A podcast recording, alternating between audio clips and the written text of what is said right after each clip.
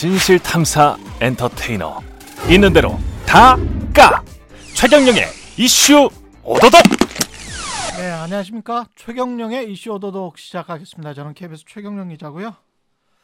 네. 혹시 지속 가능한 성장이라는 말씀 들어보셨을 겁니다. 지속 가능한 성장. 근데 이 말의 배경에는 이런 식으로 성장을 계속할 수 있느냐 또 있지만 이런 식으로 불평등이 계속 심화되면 자본주의가 버틸 수 있느냐 지속 가능한 불평등이냐 이런 의미도 같이 담겨 있거든요. 이 세계 불평등 보고서 2022라는 보고서가 나와서 사실은 지금 어 지식인들 사이에서는 상당히 큰 화제가 되고 있고요. 그리고 최경련의 최강 시사에서도 한번 이분 모시고 어 짧게 말씀을 드렸는데 굉장히 중요한 대선에 하두고 뭐 5년짜리 대통령이 중요한 게 아니고요. 앞으로 우리 삶 미래에 관한 아주 중요한 이야기이기 때문에 오늘 좀 자세히 해보겠습니다. 홍기빈 글로벌 정치경제연구소 소장님 나오셨습니다. 안녕하세요. 안녕하세요. 예. 이 코로나 바이러스 이후에 더 이게 선명하게 드러납니다. 불평등이라는 게. 네. 지금 현, 현상부터 한번 진단을 해 주십시오. 불평등 보고서에 드러난 네. 어느 정도로 우리가 불평등한가요? 네, 알겠습니다. 예. 어, 이게 수치상으로 보면은 그 수치상으로 얘기하면은 이게 우리가 1980년 정도에 예. 그 이게 우리가 불평등을 평가하는 여러 방식이 있겠는데 지금 이 보고서에서는 뭐냐면은 상위 10%전 지구적인 인구입니다. 예. 전 지구적인 상위 10%가 하위 50%가 갖는 소득에 비해서 몇 배나 가져가고 있느냐라고 하는 걸로 척도로 해서 재요. 예. 근데 1980년에 이제 가장 높게 나타나는데 그때 53배 그러니까 오. 53배를 예. 10%가 50%만 더 가져간 거예요. 그죠? 예. 그래도 좋았던 거는 그 이후에 지난 한 40년 동안 계속 이게 개선되는 추세였어요. 음. 그래서 53배까지 됐던 게 계속 줄어가지고 내려오고 있, 다 가 예. 작년 재작년에 이 코로나가 나타나면 코로나 사태가 시작되면서 그 개선되던 추세가 멈춰버린 거예요. 음. 그래서 장그요 보고서 요번 보고서에서 나온 걸 보면은 작년 재작년 해가 그러니까 올해랑 작년 해가지고 꼭 이렇게 토끼꼬리 노루꼬리처럼 이렇게 내려오던 선이 이렇게 탁 멎어버려요. 예. 그러니까는 개선된 게 멈춰버린 거죠. 음. 코로나 때문에 지난 40년 동안 유지됐던 추세가 멈춰버렸다 이렇게 얘기할 수가 있습니다. 이게 지역마다 대륙마다 좀 추이가 다릅니까? 그리고 아 선진국 다르죠. 뭐 이른바 중진국 뭐 개발도상국 뭐 좀 다르고 그렇습니까? 그렇습니다. 예. 지금 말씀드린 거는 전 지구를 전 지구적인 한 거고요. 예. 이, 포- 이 여- 보고서에서 굉장히 중요한 포인트로 삼고 있는 건데 나라마다 정치 체제가 어떠하냐 분배 시스템을 어떻게 갖추냐에 따라 가지고서 이 불평등이 해소되느냐 마느냐라고 하는 게 천차만별로 나타난다는 거예요. 어. 그래서 이 보고서의 굉장히 중요한 요점은 이 불평등이라고 하는 게 어떤 그 인간의 의지로 어쩔 수 없는 무슨 자연재해라든가 뭐 경제 법칙 같은 게 아니고 예. 사람들의 정치적 선택에 의해서 음. 그 나라의 어떤 정치적, 법적, 제도적 시스템을 갖추냐에 따라서 나타나는 사람들에 의한 선택에 의한 것이다라고 하는 게 이 보고서의 제일 중요한 초점 중에 하나예요. 그럼 어떤 대륙이나 어떤 나라들은 선택을 잘해서 불평등이 좀 완화됐고 예, 예. 어떤 대륙이나 어떤 나라들은 그게 이제 격화됐다. 그렇죠. 그럼 어떤 나라들인가요? 뭐 우리 흔히 알고 있는 상상하는 그대로입니다. 북유럽 같은 곳은 이, 예. 이 개선되는 게 훨씬 상황이 좋고요. 예. 이제 항상 두드려 맞는 나라죠. 미국. 미국. 그다음에 이제 남미에 있는 몇 나라들 예. 이런 것들이고 우리나라도 아주 그 썩 좋은 평가를 받는 받고 있는 건 전혀 아닙니다. 지금 여기서. 그러니까요. 그러니까 예. 저도 보고서를 읽어 보니까 서구 유럽만큼 어, GDP는 좋은데 네. 잘 사는데 불평등 수준은 미국처럼 안 좋다. 뭐 이런 맞습니다. 식으로 묘사가 돼 있더라고요. 예, 그렇습니다. 예. 그러니까 지금 우리가 가지 여기서는 그 각 나라의 소득 평가 수준을 이제 음. PPP라고 그러죠. 그 화폐 구매력, 예. 구매력 평가라고 하는 걸로 표현을 하는데 영국보다 조금 높게 나타나고 음. 영국하고 프랑스 사이에 있어요. 우리나라 그 평균으로 보게 되면은 굉장한 겁니다. 이게. 굉장한 거죠. 예. 이저 어릴 때만 하더라도 그 먹을 거 없어서 어, 고생하던 사람들이 예. 하루 아침에 지금 프랑스보다 높다는 거 아니에요? 구매력 지수로 봤을 때는. 그럼요. 그래서 지금 예. 그 영국보다 좀 높고 프랑스보다 약간 낮은 요 상태에 와 예. 있거든요. 그런데 문제는 요, 이 보고서에서 또 얘기하는 게 이 평균 구매력 그 소득은 아무런 얘기도 해주지 않는다. 왜냐면 지금 어, 펴- 어, 저희 불평등이 심한 나라들이 있으니까 네. 이 불평등 수준으로 보자면 우리가 미국보다 더 심하거나 아. 미국하고 비슷한 수준이다. 지금 이렇게 나와요. 이걸 저 여러분이 들으시는 분이 좀 가깝게 분들이 좀 가깝게 와닿을 수 있는 용어로 제가 번역해서 음. 그렇죠, 말씀드리면 그렇죠. 이런데 여러분들 이 지금 방송 보시는 분들 중에 우리나라에서 중상층에 해당하는 분들은요 유럽에 여행을 가서 이제 파리라든가 런던에 가서 거기 중산층들이 사는 모습을 보면은 뭔가 좀 쪼들려면서 살고 있다라는 느낌 아마 받으셨을 거예요. 유럽, 일본, 미국의 중서부를 가도 그렇습니다. 그렇죠. 예. 그러면서 아니 이게 정, 선진국이라고 그러는데 음. 왜 사람들이 이렇게 쪼들리면서 좀 찌질하게 살까 이런 의아함을 아마 가질 예. 텐데 우리나라 소득 수준이 영국이랑 프랑스 사이에 있는데 이 불평등도는 미국 정도 되니까 음. 우리나라의 중상류층은요 미국의 그 유럽에 있는 중산층들보다 더 생활 수준이 높아요. 그렇더라고요. 진짜. 그래서 예. 소비 수준이라든가 생활 습관이라든가 이런 거 보면은 어, 유럽 사람들이 우리나라 중상층을 보면은 오히려 굉장히 어우 사람들 굉장히 잘 사는구나 이렇게 느낍니다. 그러니까 우리들 그러니까 우리나라 중상류층들의 음. 경우에는 그렇게 해서 느낄 수가 있죠. 생활 수준. 이 해외 법인 이사장들이 외국인들이 한국에 체류를 하면서 예. 한국의 중산층들 돈 쓰는 거 보고 예. 깜짝 놀란다는 거 아니에요. 맞습니다. 예. 예. 자기들은 외식 그 가족들끼리 외식하는 거 벌벌벌 떨거든요, 사실. 예. 예. 예. 10달러, 20달러 우리 돈으로 치면은 만 원, 2만 원도 굉장히 세심하게 예. 쓰는데 한국은 그렇지 않은 사람들도 굉장히 많죠. 맞습니다. 예. 그리고 맛집도요. 왜 그 전국에 있는 맛집은 서울에 다 있다는 말이 있잖아요. 음. 이게 서, 서울만 그런 게 아니고 이태리 가든 프랑스 가든 제일 맛있는 요리집은 서울에 다 서울 근처에 다 있습니다. 근데 아까 지금 평균값으로 따지기가 좀 곤란하다는 말씀도 하신 것 같은데 네. 평균으로 따지면은 워낙 잘 사는 사람들이 이렇게 많으니까 예. 상위 10% 또는 상위 1%가 워낙 돈이 많고 소득이 많고 그래서 그걸 다 평균값으로 넣으면은 진짜 중간 정도 있는 사람이 어느 정도 수준인지는 잘 가늠이 안 된단 말이죠. 안 되죠. 그러니까 중간 값은 훨씬 더 떨어질 거 아닙니까? 훨씬 더 떨어집니다. 예. 제가 지금 뭐 이 보고서에 나와 있지는 않습니다만 예. 제가 기억하는 바를 말씀드릴게요. 작년 재작년에 그러니까 가구 순자산으로 음. 가구 순자산이라고 하는 거는 부동산이든 금융자산이든 다 합친 다음에 왜 부채 뺀 거 아니겠어요? 예. 그랬을 적에 우리나라의 가구 순자산 중간값이 어 1억 8천 정도 되는 걸로 제가 기억을 해요. 음. 그러면은 이 중간값이 예, 예. 중간값입니다. 음. 이게 소득이 아니고 자산이요. 자산이 예. 그러니까 이 사람은 우리나라에서 잘 사는 사람도 아니고 못 사는 사는 사람도 아니고 아니고 딱 중간인데 딱. 결국 가지고 있는 재산을 따지면 2억이 안 된다는 얘기거든요. 음. 암담하죠. 이 그렇죠. 사람이 그 남은 일생을 어떻게 살고 노후 준비를 어떻게 살지 생각하면 굉장히 암담하게 되는데 예. 이게 평균격 가구의 괴리가 굉장히 크다는 걸 나타내죠. 한 두 배 정도 되더라고요. 예, 예. 그러니까 지니게스가 높을, 높게 나타날 수밖에 없죠. 이게 그러면서도 또 노인 빈곤율이랄지 이런 건 OECD 중에서 최악의. 예. 상황이고 예. 그리고 최저 임금 또 올린다고 하면 자영업까지 다 죽겠다 소상공인 다 죽겠다고 해서 음. 그것도 또 실제로 좀 현실이 좀 그런 부분들도 맞습니다. 있고 예. 왜냐하면 자영업 하시는 분들도 다 지금 무너졌거든요. 예, 예. 이게 어떻게 해서 이렇게 된 거죠? 예, 이거를 설명을 예. 하려면요. 이 보고서 자체는 저는 뭐 아무리 높게 평가해도 지나치지 않다고 생각해요. 예. 아시는 분 아시겠지만 이게 왜 토마 피케티라고 하는 예. 유명한 경제학자 있죠? 이 사람이 개인이 아니고 팀이었어요. 음. 한 다섯 명, 여섯 명 그 사이즈랑 몇 명 팀을 만들어서 한 20년 동안 추적을 하는 데이터들을 가지고 만든 연구소이기 때문에 예. 굉장히 높게 평가해야 되는 보고서긴 한데 예. 한국의 특수성이 여기 이제 잘 드러나 있지는 않죠. 예. 지금 말씀하신 중요한 문제들이 있습니다. 두- 그러니까 불평등도 불평등인데 노인 빈곤율이 크게 나타난다든가 음.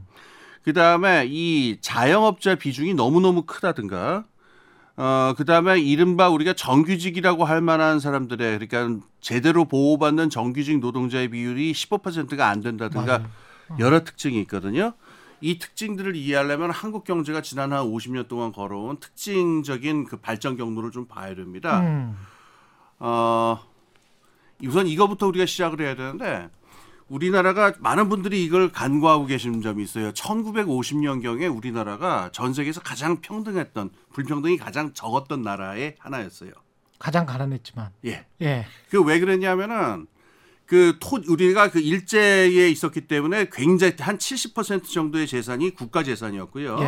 그러니까 적산이죠. 일제에서 그렇죠. 넘어와. 예. 그다음에 토지 개혁을 방금 했기 때문에 음. 이큰 부자가 없었어요. 이, 한- 이 대한민국 전체에. 예. 그래, 그래서 제일 평등한 나라에서 시작했는데 지금 불평등도는 미국이랑 비슷하단 말이에요. 그렇죠. 미국이라고 한 나라는 19, 19세기 말에 어마어마하게 불평등이 심했다가 음. 그걸 개선해서 온 나라인데 예. 우리나라는 불과 50년 만에 이걸 따라잡아 버렸죠. 음. 이게 우리나라 그 성장 경로의 굉장히 중요한 특징이에요. 그러니까는 짧은 시간에 불평등도가 아주 악화됐다라고 하는 거 예. 중요한 점이 있는데 이 배후에는 뭐가 있냐면은 산업이 그 전위적인 산업 그러니까 뱅가드라고 그러죠. 예. 굉장히 기술 수준이 높고 부가가치 창출이 굉장히 높은 종류의 산업 부문하고 음. 굉장히 낙후되고 아주 그 후진적인 산업 부문이 공존하는 게 우리나라 특징이에요. 아, 맞습니다. 이게 북유럽하고 다른 점이에요. 그래서 어떻게 운 좋게 코로나 19를 잘 버텨낸 그런 측면도 있습니다, 사실은. 예, 예, 예. 마스크도 생산하면서 예. 백신 랩까지는 아니지만 예, 예. 그래도 제조 공장을 믿고 맡길 만한 그런 또 공장이 있는 예, 예. 좀 희한한 나라예요. 예. 이게 이렇게 된 건데요. 어, 지난 그 유, 북유럽 같은 경우에는 음. 전체적으로 그 산업 구조를 국가가 탄탄하게 조절을 하면서 한 1950년대 이후로는 계속 그 산업 구조가 이렇게 계속 산 그 단계를 밟으면서 같이. 발전하거든요. 예. 근데 우리나라는 지난 한 50년 동안 급속하게 발전을 하면서 음. 그야말로 이 마스크 꼬매는 산업부터 시작을 해가지고 음. 그 초고도의 그 플랫폼 산업이라든가 문화 산업, 컨텐츠 산업까지 예. 꼭 무지개가 펼쳐지듯이 모든 산업 부분이 다 펼쳐져 있는 거예요. 그러니까 여기에는 실리콘밸리 같은 아주 높은 고임금 연봉을 받는 그런 높은 생산성을 가진 사람들도 존재하고요. 음. 그다음에 개발도상국의 아주 낙후된 지역에 존재하는 그런 산업, 산업 섹터나 이것도 어딘가에 있어요. 서울도 있죠. 수도권에도. 예.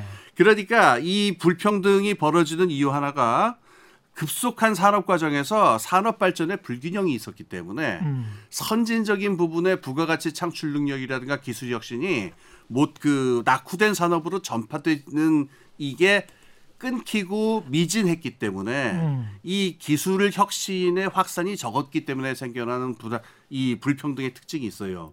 그래서 지금 노인 빈곤이라든가 예. 그다음에 자영업이 많이 나타나는 자영업자들이 힘든 부분이라든가 이런 거는 음. 어, 지금 말한 걸로 설명되는데 결국 비유를 들자면은 잘 나가고 뜨겁고 이 글로벌 경제랑 연결된 부분은 펄펄 끓고 예. 저 판교 같은 데 가보시면 그럼 압니다. 아, 대단하죠. 예. 판교 신혼부부 그 뭐 무슨 짤 같은 것도 있지 않습니까? 아 그래요? 예. 에... 뭐 그러니까 뭐 금수저 또는 은수저의 예. 그 둘 다 남녀 예, 예. 둘다 신혼 부부여서 아... 판교에 아파트를 가지고 있고 둘 다 IT 쪽에 근무를 하는 예, 예. IT나 금융, 금융 쪽에 근무를 하는 예. 선망의 대상이고 질시의 대상이고 질투의 대상인. 이런 분들은 뭐 수저도 필요 없을 거고 그냥 빨대로 다 해. 하여튼 예. 그러니까 이런 부분도 있고 예. 여기는 그 아랫목처럼 펄펄 끓고 아, 그다음에 저기 이제 춥고 배고픈 산업 지역이나 낙후된 부분에 그렇죠. 가면은 예. 깝깝하고 팔리지도 않는 조그만 가게 열고서 이렇게 힘들게 사시는 그런 자영업자들이 있고 이게 공존 그러니까 부가가치 생산의 차이가 너무 큰 여러 부분이 한꺼번에 공존하고 있는 거예요. 비동시성의 동시성이라는. 어, 려운 이야기인데 그걸 판교하고 생각해 보니까 뭐 창원이나 그쪽에 거제소 어, 그 거제도나 뭐 이런 데서 자영업 하시는 식당 하시는 분들의 지금의 공공한 예. 상황이랑 비교를 해 보면 아주 극명하게 드러나네요. 창원 거제도는 그래도 예. 경제가 잘 돌아가는 지역이죠. 그나마 예. 그나마 예, 차마 거명을 할 수는 예. 없습니다만은 더빛그 내일이 안 보이는 지역들 많죠. 근데 이게 정말 저는 그 탐사보도 하면서 그 깜짝 놀랐던 것 중에 하나가 경제부처 상급 이상 공무원들이 서울의 어느 지역에 사는지를 제가 따로 한번 조사를 해본 적이 있거든요. 예, 예. 상급 이상 예. 안 사는 구가 있어요. 서울의 25개 구 중에서 아. 그게 금천구, 강북구 이런 곳입니다. 그렇게 막그 구이름 막 얘기해도 됩니까? 아니 뭐 예, 이거는 제가 한번 보도를 했던 거라 예.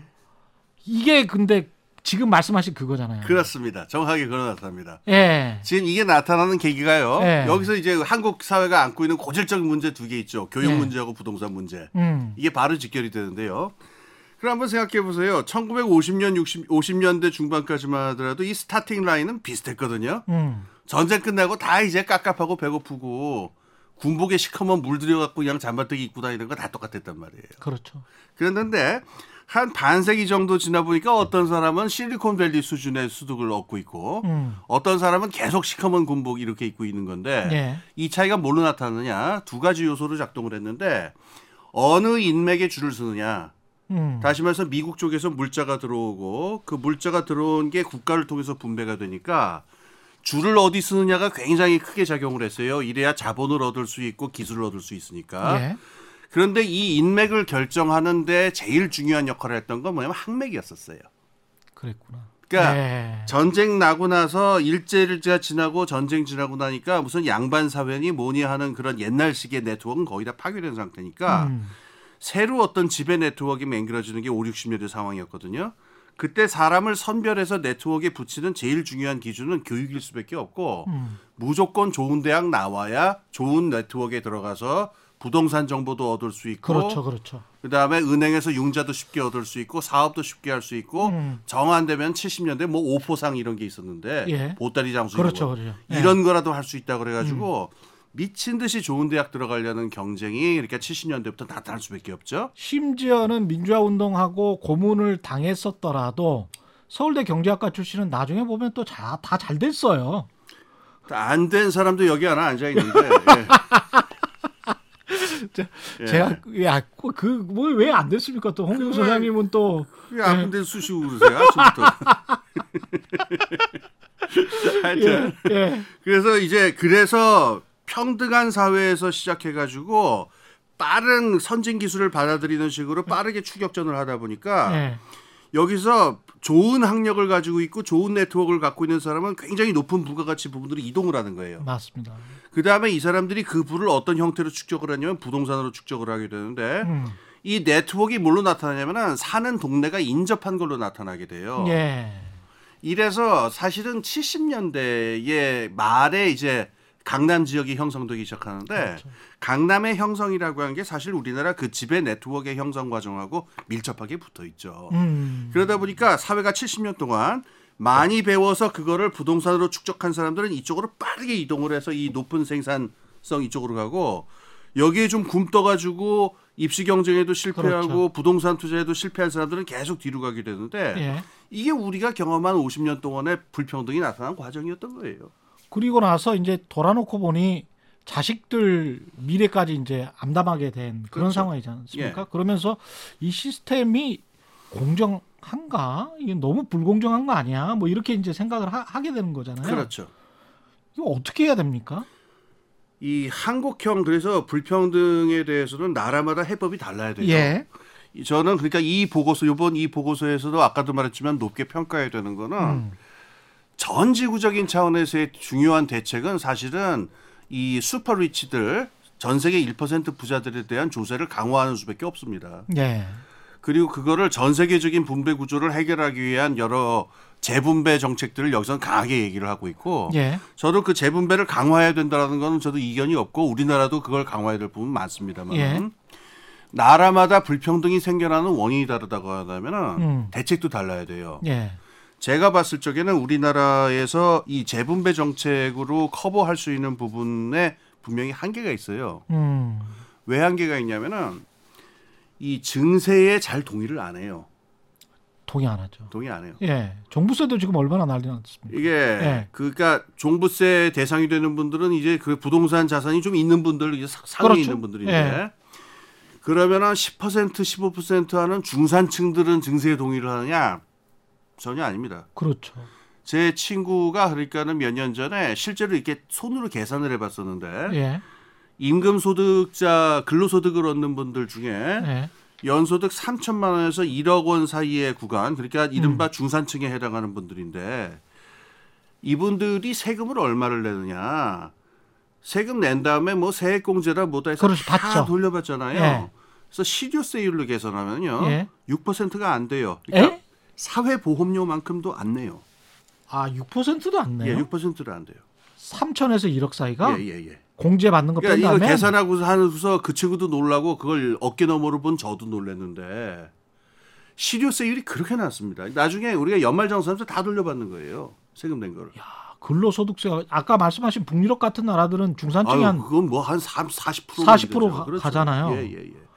그런데도 우리나라 중산층들 보고서 가령 세금을 좀 올리자 이러면은 어, 난리 나. 세금 폭탄이다. 나는 그뭐 5만 원짜리, 6만 원짜리 폭탄 얘기 난 처음 들어봤는데. 그러니까 예. 어쨌든 정서가 이렇게 돼버려서 예. 증세는 힘들어요. 그래서 그러면 어떻게 해야 되죠?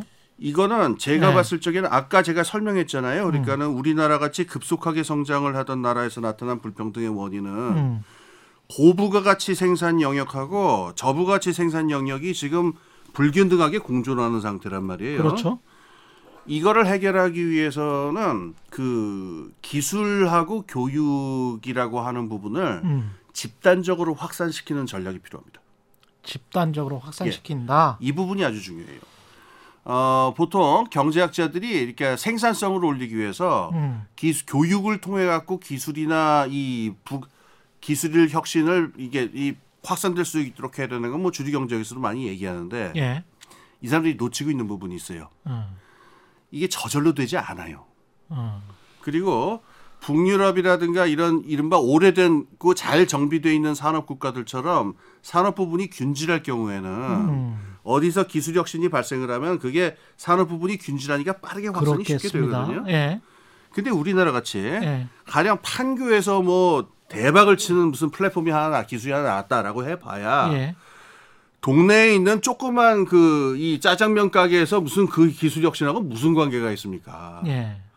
그러니까 이 부분에서는 그 경제학으로 따지면은 주류 경제학자들, 그러니까 폴 로머라든가 하는 음. 주류 경제학자들 이른바 내생적 성장 이론이라고 하는 게 별로 힘을 가질 수 없는 상황이에요. 예. 우리나라 상황은. 예. 이때 우리가 좀 귀를 기울여서 들을 만한 사람이 있는데 음. 로베르토 웅거라고 하는 사람이 있어요. 예.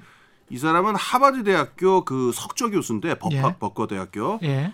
브라, 브라질 사람이에요. 음. 그래서 브라질에서 이 미래부 경제 장관을 두 번을 역임하는 사람이고 오. 그러니까 우리나라랑 비슷한 면이 있어요. 브라질도 이. 산업 부분이 아주 불균등하기 때문에 예.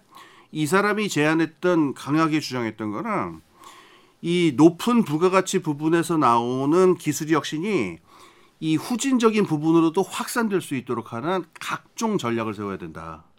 근데 시간이 엄청 걸릴 것 같은데요? 어, 그러 이게 어떻게 세우느냐에 따라 그런데 아, 제가 예. 보기엔 그렇게 오래 걸리지는 않습니다. 그러니까 실제로 이제 뭐 집행을 하셨던 분들 비슷한 예가 될 수 있을지 모르겠습니다만 가령 뭐 우리가 전사적 자원 관리 시스템이랄지 네. 오토메이션 시스템이랄지 뭐 이런 것들 이야기를 많이 하지 않습니까? 4차 산업혁명도 그렇고. 예, 예. 근데 그런 거를 이제 기술 평가를 하시고 뭐 도입을 하려고 하고 중소벤처기업부에 있는 분들 이야기를 들어보니까 예. 그거 해서 뭐 가령 중소기업의 사장님들 만나고 공장장님 만나고 과장님 만나면 예. 엑셀부터 가르쳐야 된다는 거예요. 예, 예. 그러니까 이분은 아직도 이제 수기로 적고 있는 거예요. 예, 어떤 예. 공장님은 예, 예. 공장장은 맞습니다. 그러면 이 매출이랄지 뭐뭐 수출이 뭐 단가랄지 이런 거를 수기로 하는 분한테. 예. 오토메이션 가르칠 수가 있- 있느냐 이거 한계가 맞습니다. 있더라. 맞습니다. 그런 이야기를 저한테 하시더라고요. 아주 그게 아주 전형적인 지점입니다. 예. 그러니까 아직 있는지 모르겠는데 한 20년 전만 하더라도 계산기도 아니라 이 주판으로 계산하던 그게- 가게들이 있었어요. 그게 더 빠르다라고 생각하시는 거예요. 그렇죠. 예, 정확하다. 그러니까 이런 분들한테 그럼 엑셀을 갖다가 가르치려면 이거 어느 세월에 되겠느냐라고 하는 그 말씀이잖아요. 음. 예. 그렇게 이 운거 얘기가 바로 그렇습니다. 음. 이런 사회에서는 그 주류 경제학자들이 얘기하는 식으로 기술 확산이 저절로 벌어지는 게 전혀 아니라는 거예요. 예. 그러면 어떻게 되냐면 교육 시스템을 완전히 뒤바꿔야 된다는 거예요. 음. 지금 우리가 갖고 있는 교육 시스템은요. 그 19세기 말 20세기 초에 독일에서 생겨난 그 시스템을 전제로 하고 있는데 예. 중요한 원칙이 일반 교육하고 직업 교육을 나눈다는 거예요. 음. 아, 독일식으로 얘기하면요. 마이스터 고등학교 그러니까는 직업 교육을 받는 마이스터식 교육을 받을 거냐 아니면 김나지움 음. 인문학을 배워서 대학을 가가지고 학문을 연구할 거냐라는 두 개의 종류의 교육으로 찢어놓는 게 현행 시스템이에요. 예. 이러면은 사람이 교육을 받는다는 의미가 어떤 사람은 직업 교육만 받아서 엑셀의 도사가 돼버리고 음. 그다음에 어떤 사람은 인문학 교육을 받아갖고 아리스토텔레스를 줄줄 외는 일이 벌어지는데 운거가 얘기하는 게 예. 이게 후, 개발도상국이라든가 우리나라 브라질 같은 상황에서는 이런 식의 교육하면 안 된다는 거예요. 음. 이게 이렇게 벌어져 있기 때문에 어떤 교육을 받느냐에 따라서 사람들이 천차만별이 돼버리고 이 장벽이 생겨가지고 기술 학선이 안 된다는 거예요. 대화도 안 될 것 같은데 예. 요 그렇게 되면 그렇죠. 예. 그래서 이걸 섞어가지고 모든 사람들이 기술 교육도 받고 일반 교육도 받을 수 있도록. 그래서 대학교를 나오지 않더라도 음. 일반적인 평생교육원이라든가 학- 그 동네 도서관 같은 데서 좋은 인문학 강의를 배워가지고 맞아요. 예. 대학에서 가르치는 일반 교육도 모든 사람들이 받을 수 있을 뿐만 아니라 음. 학문을 하는 사람이든 아니면은 학교를 제대로 나오지 못한 사람이든 초등학교, 중학교, 고등학교만 나와도 엑셀이라든가 이런 기본적인 그 일반 그 기술 교육 있잖아요. 예. 이거를 받을 수 있도록 교육 시스템을 완전히 뒤섞어 버려야 된다는 거예요. 맞습니다. 어. 예. 그렇게 되면 예. 그러면 가게 주인 아저씨도 다 엑셀 하게 되고요. 그렇죠. 예, 이렇게 예. 됩니다. 여러분들이 이걸 굉장히 오래 걸린다고 생각하실지 모르겠는데 음. 제가 아닌 예를 하나 들어볼게요. 예. 80년대 우리나라 그 미혼 20대 여성에 제일 많았던 직업인데 지금 완전히 없어진 직업이 하나 있어요. 뭐죠? 타이피스트라고. 아, 타이피스트가 예. 그때는 그랬습니까? 80년대까지는 네. 그러니까 그 회사에서 문서를 작성을 하면요. 아, 맞다, 맞다. 아, 제가 되게 늙은 사람인 것 같은데 연식이 나오는데 예. 다 손으로 써요. 이 회사원들이 손으로 쓴 다음에 네. 저쪽 경리 쪽에 있는 주로 여직원들인데 넘겨요. 손으로 기안한 문서를 그 이 전동타로 쳐가지고 그거를 해서 이렇게 올리게 돼 있어요. 제가 90년대 중반에 KBS 들어왔는데 예. 선배들 중에 컴퓨터 그 타이핑을 제대로 빨리 못하는 분들이 있어가지고 예. 근데 기사는 너무 잘 쓰는 거예요. 예, 예. 그럼 밖에 나가서 예. 야 받아 적어 부를 테니까 그러면서 이렇게 쫙 부르는 거예요. 예, 예. 부르면 컴퓨터로 막 받았어요. 예, 예. 근데 나는 컴퓨터로 받았을 수밖에 없는 그런 정도의 그 위치고 예, 예. 이제 선배는 전화로 이야기를 해도 예. 아주 정확하게 그 인과관계에 관해서 쭉 이야기를 그렇죠. 해줄 정도의 그 정도의 이제 취재 경력이 있는 거죠. 그렇죠. 그렇죠. 그 그런 그러니까 상황이에요. 지- 지금 그 선배님 같은 경우에는 그 아까 그 뛰어난 선배님 같은 예. 경우에 인문학적 지식이라든가 세상을 꿰는 그 대학 교육은 너무너무 잘 받으시는 분인데 예. 이건 못하는 거 아니에요. 못했어요. 예. 그러니까 근데 지금 예. 어떻게 됐냐면은 그렇게 오래 걸리지도 않았어요. 아. 핸드폰이 나온 다음에 타이피스트가 어디 있어요? 우리 지금 예. 엄지손가락 두 개로 다 해결하잖아요. 예. 초등학생들부터 노인까지. 그렇죠. 이건 무슨 가능성을 얘기하냐면은 옛날에는 이거 타이피스트가 또 2급이 있고 1급이 있고 자격 시험도 있었거든요. 어. 우리 어머니도 절 결혼하시기 전에 타이피스트였어요. 한국에서 예. 타이피스트였는데 이거는 뭐냐면은 타이피스트라고 하는 직업 교육은 시스템을 조금만 바꾸면 모든 사람들이 기본적으로 장착한 일반적인 기술이 돼 버린다는 얘기예요. 음. 그러면 엑셀을 쓴다든가 예. 또는 좀 더 나가서 초보적인 AI를 사용한다든가 블록체인을 갖다가 활용을 한다든가 하는 거 있잖아요. 예.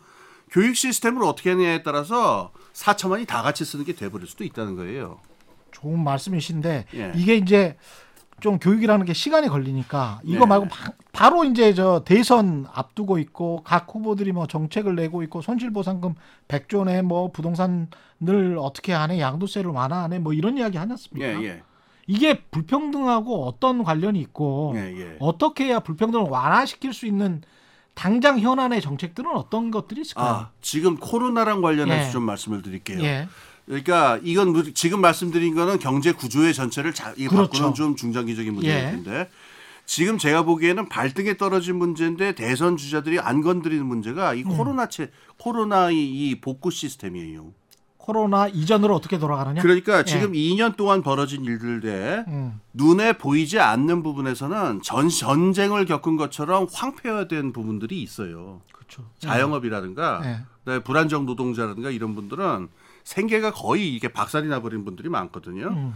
그러니까 요번에 선출될 대- 대통령은 누구든 이 지난 2년간의 어떤 그 재난을 갖다가 어떻게 회복할 수 있는 그런 복구 시스템을 마련하느냐 이런 거고 음. 우리한테 이 불평등 문제로서 지금 발등에 떨어져 있는 문제는 코로나로 인해서 악화되어 있는 불평등을 어떻게 해소할 것이냐 음. 이 문제거든요. 예. 제일 먼저 해야 되는 건 제가 보기에는 그 소득의 실시간 파악 시스템을 만들어야 됩니다. 실시간 파악 시스템. 예, 예. 그 얘기 전에 제가 그 조금 한마디 짚고 넘어가고 싶은 게 있는데 예. 지금 그 양당 거대 양당 후보들이 지금 그 50조를 풀자 그랬더니 아니야 요번 50조 받고 100 50조 더 100조 그랬더니 예. 100조를 받아서 하늘로 날자 뭐 그리고 지금 뭐 예. 숫자 얘기만 지금 나오잖아요. 그렇죠. 저는 이 순서가 지독하게 잘못됐다고 생각해요. 음. 우선 지금 이 일을 정상적으로 진행을 하려면은 현황 파악부터 해야 되고 그렇죠. 어느 만큼의 피해가 발생했는가 음. 그래서 어느 만큼의 비용이 필요한가? 그래서 그 비용을 어떻게 조달할 것인가? 음. 그다음에 그 조달하는 과정에 대한 국민적인 정치적 합의를 어떻게 만들어낼 것인가라는 1, 2, 3, 4의 과정을 차례로 밟아야만 이게 현실적으로 진행이 됩니다. 그렇죠. 제일 먼저 해야 되는 거는 피해가 어떻게 발생을 했고 어느 만큼의 비용이 필요한가를 파악하는 게 제일 먼저인데 예. 이건 하지도 않고 무슨 50조다 100조다 그래서 하늘로 날아가면은 음. 어떤 국민들이 이걸 진실성 있게 받아들입니까? 저 그냥 선거 때 그냥 그렇죠. 숫자 노름들 하고 네. 있다. 음. 그러니까 지금 뭐 다 좋은데 50조고 100조고 다 좋은데 예. 우선 해야 되는 거는 그 지금 우리나라 이 국세청 자료라든가 이 행정 전체에서 펼쳐져 있는 자료들을 통합해 가지고 우리나라의 모든 가구들이 소득이 급격하게 악화되는 음. 이를테면은 자- 한 5년 평균 소득의 30% 이하로 이상으로 떨어지는 가구들 있죠. 예. 이거 위기 상태거든요. 예. 요거를 뭐 실시간까지는 몰라도 최소한 한 달 단위라든가 최소한 분기 단위로는 파악할 수 있는 시스템을 갖춰야 돼요. 사실 이 얘기가 코로나 초기에 나왔었어요. 예. 우리가 재- 지원할 수 있는 재정은 한도가 돼 있고 한계가 있고 모두 다 지원하자니 문제가 있고 크게 어려움을 당한 가- 가구들을 골라서 선별 집중 지원하는 게 더 이상적이니까. 예. 소득이 극적으로 줄어든 가게들을 어떻게 잡아낼 것이냐라고 하는 그 시스템을 이 데이터를 찾아내는 시스템을 빨리 복구하자 만들자라는 얘기를 작년 한 4월 5월부터 사람들이 주장을 했는데 예. 아직도 이게 안 됐거든요. 앞으로도 지금 이 코로나 상황에 말입니다. 몇 년 갈지는 정확하게 아무도 몰라요. 음. 그 작년 8월인데요. 예. 네이처라고 하는 잡지가 있죠. 그 예. 과학계에서 가장 권위 있는 잡지인데 거기서 전 세계에 있는 의학 그 권위자들이나 전문가들한테 설문 조사를 한 적이 있어요. 이 코, COVID 사태가 언제 끝날 거라고 보느냐. 음. 가장 많이 나온 대답이 2025년이었어요.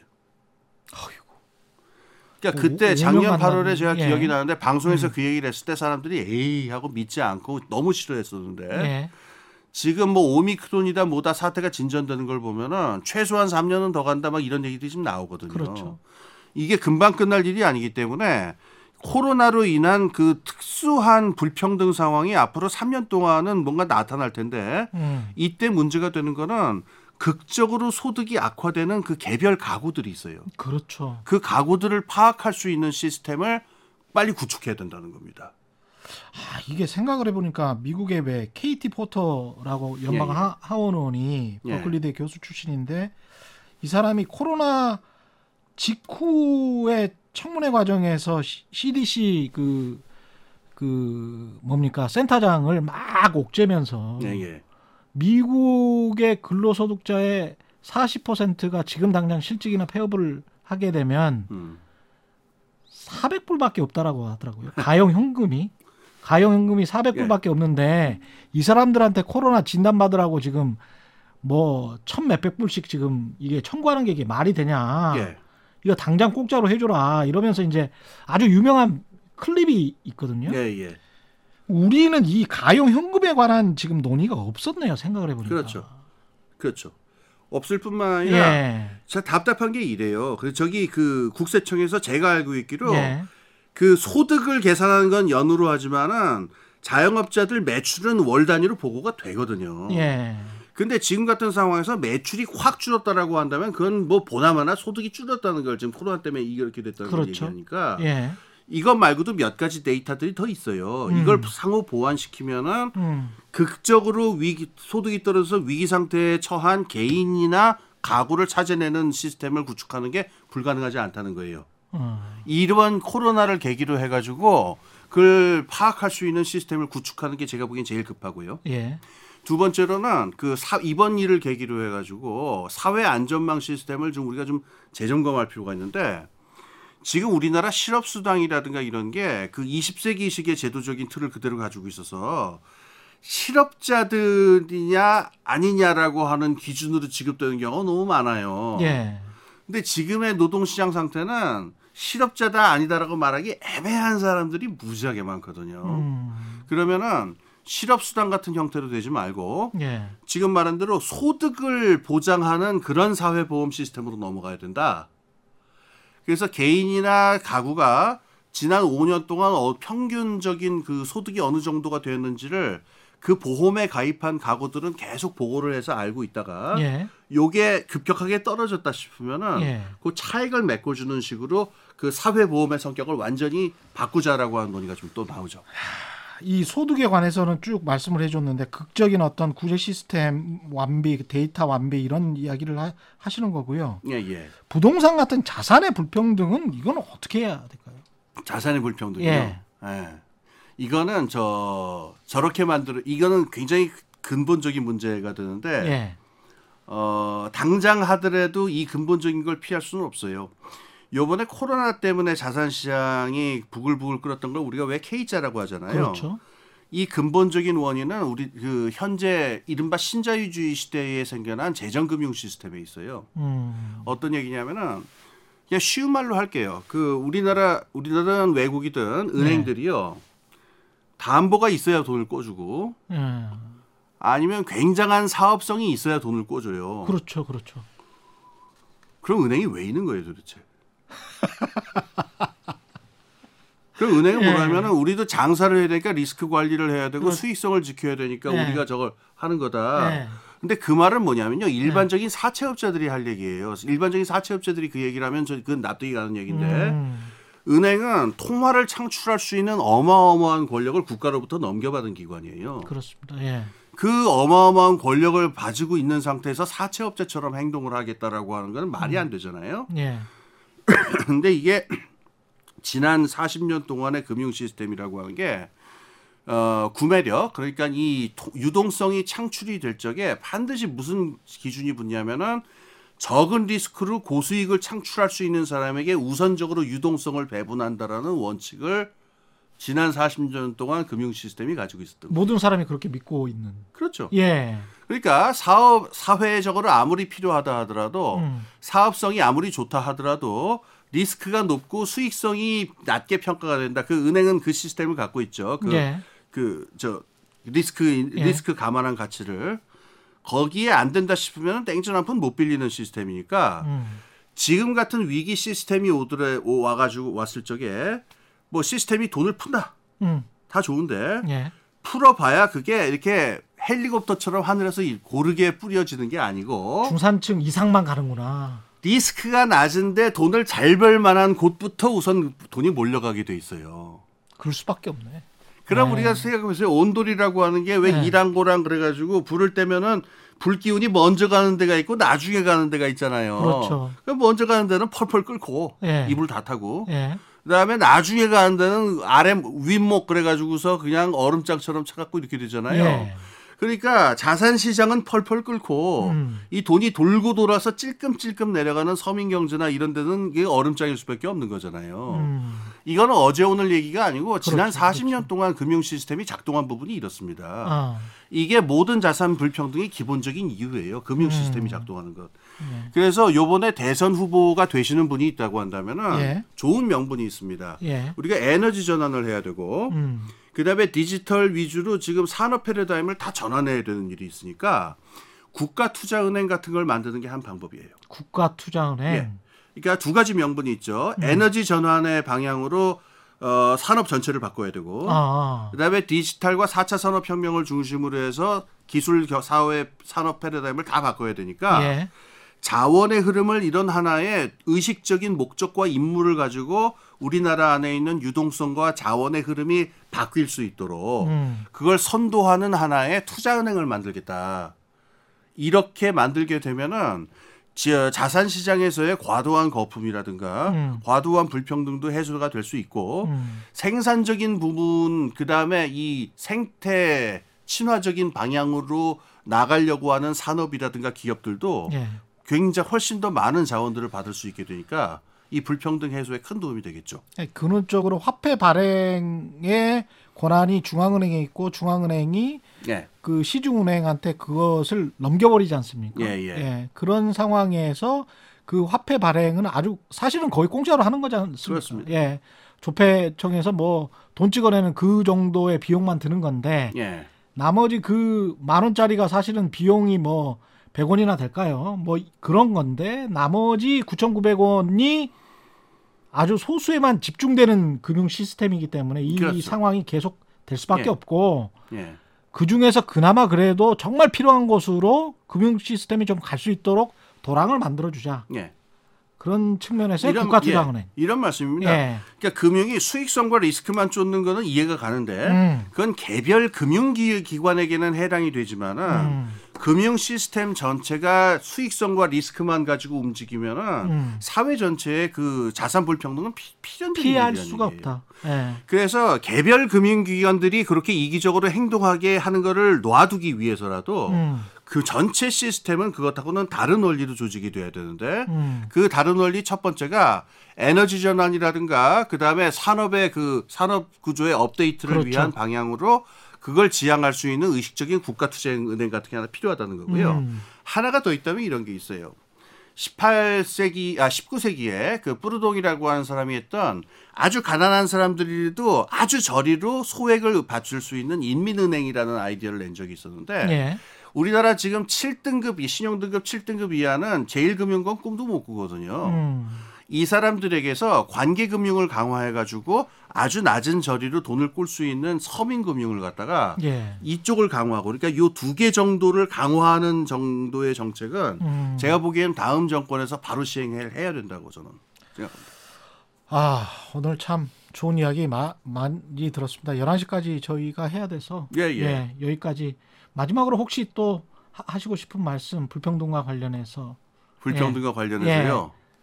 아, 예, 요 얘기만 하겠습니다. 예. 사회가 불평등을 어디까지 견딜 수 있느냐라는 질문을 가끔 하는 분들이 계신데 그렇죠, 그렇죠. 거기는 기술적 기능적인 답은 없어요. 사회마다 사회 사람마다 문화가 다르고 이게 달라가지고 음. 그래서 그 불평등이 그럼 뭘로 터지느냐 음. 사회가 박살나 봐야 알아요. 너무 심했구나라는 걸. 지금 박살 나고 있는 중입니까? 그건 모르겠고요. 이 제가 우리가 눈여겨봐야 될 사회적 지표 두 개는 있어요. 예. 뭐냐면은 자살률하고 출산율이에요. 예. 말할 필요도 없이 우리나라는 자살률에서나 그 출산율에서나 타의 추종을 부려하는 1등이죠. 예 그런 나라인데 음. 이게 우리나라의 불평등이 어, 사람들이 이걸 참는 상태냐 어떠냐라고 하는 건 대답하기 애매한데 그 두 숫자가 뭘 의미하는지를 가지고 우리 좀 깊게 한번 생각해 볼 필요가 있을 것 같습니다. 이게 지속 가능한 제가 모두에 말씀드렸던 것처럼 지속 가능한 불평등이겠느냐. 다 같이 자살하고 다 같이 애 안 낳는데 그게 지속 가능하겠어요?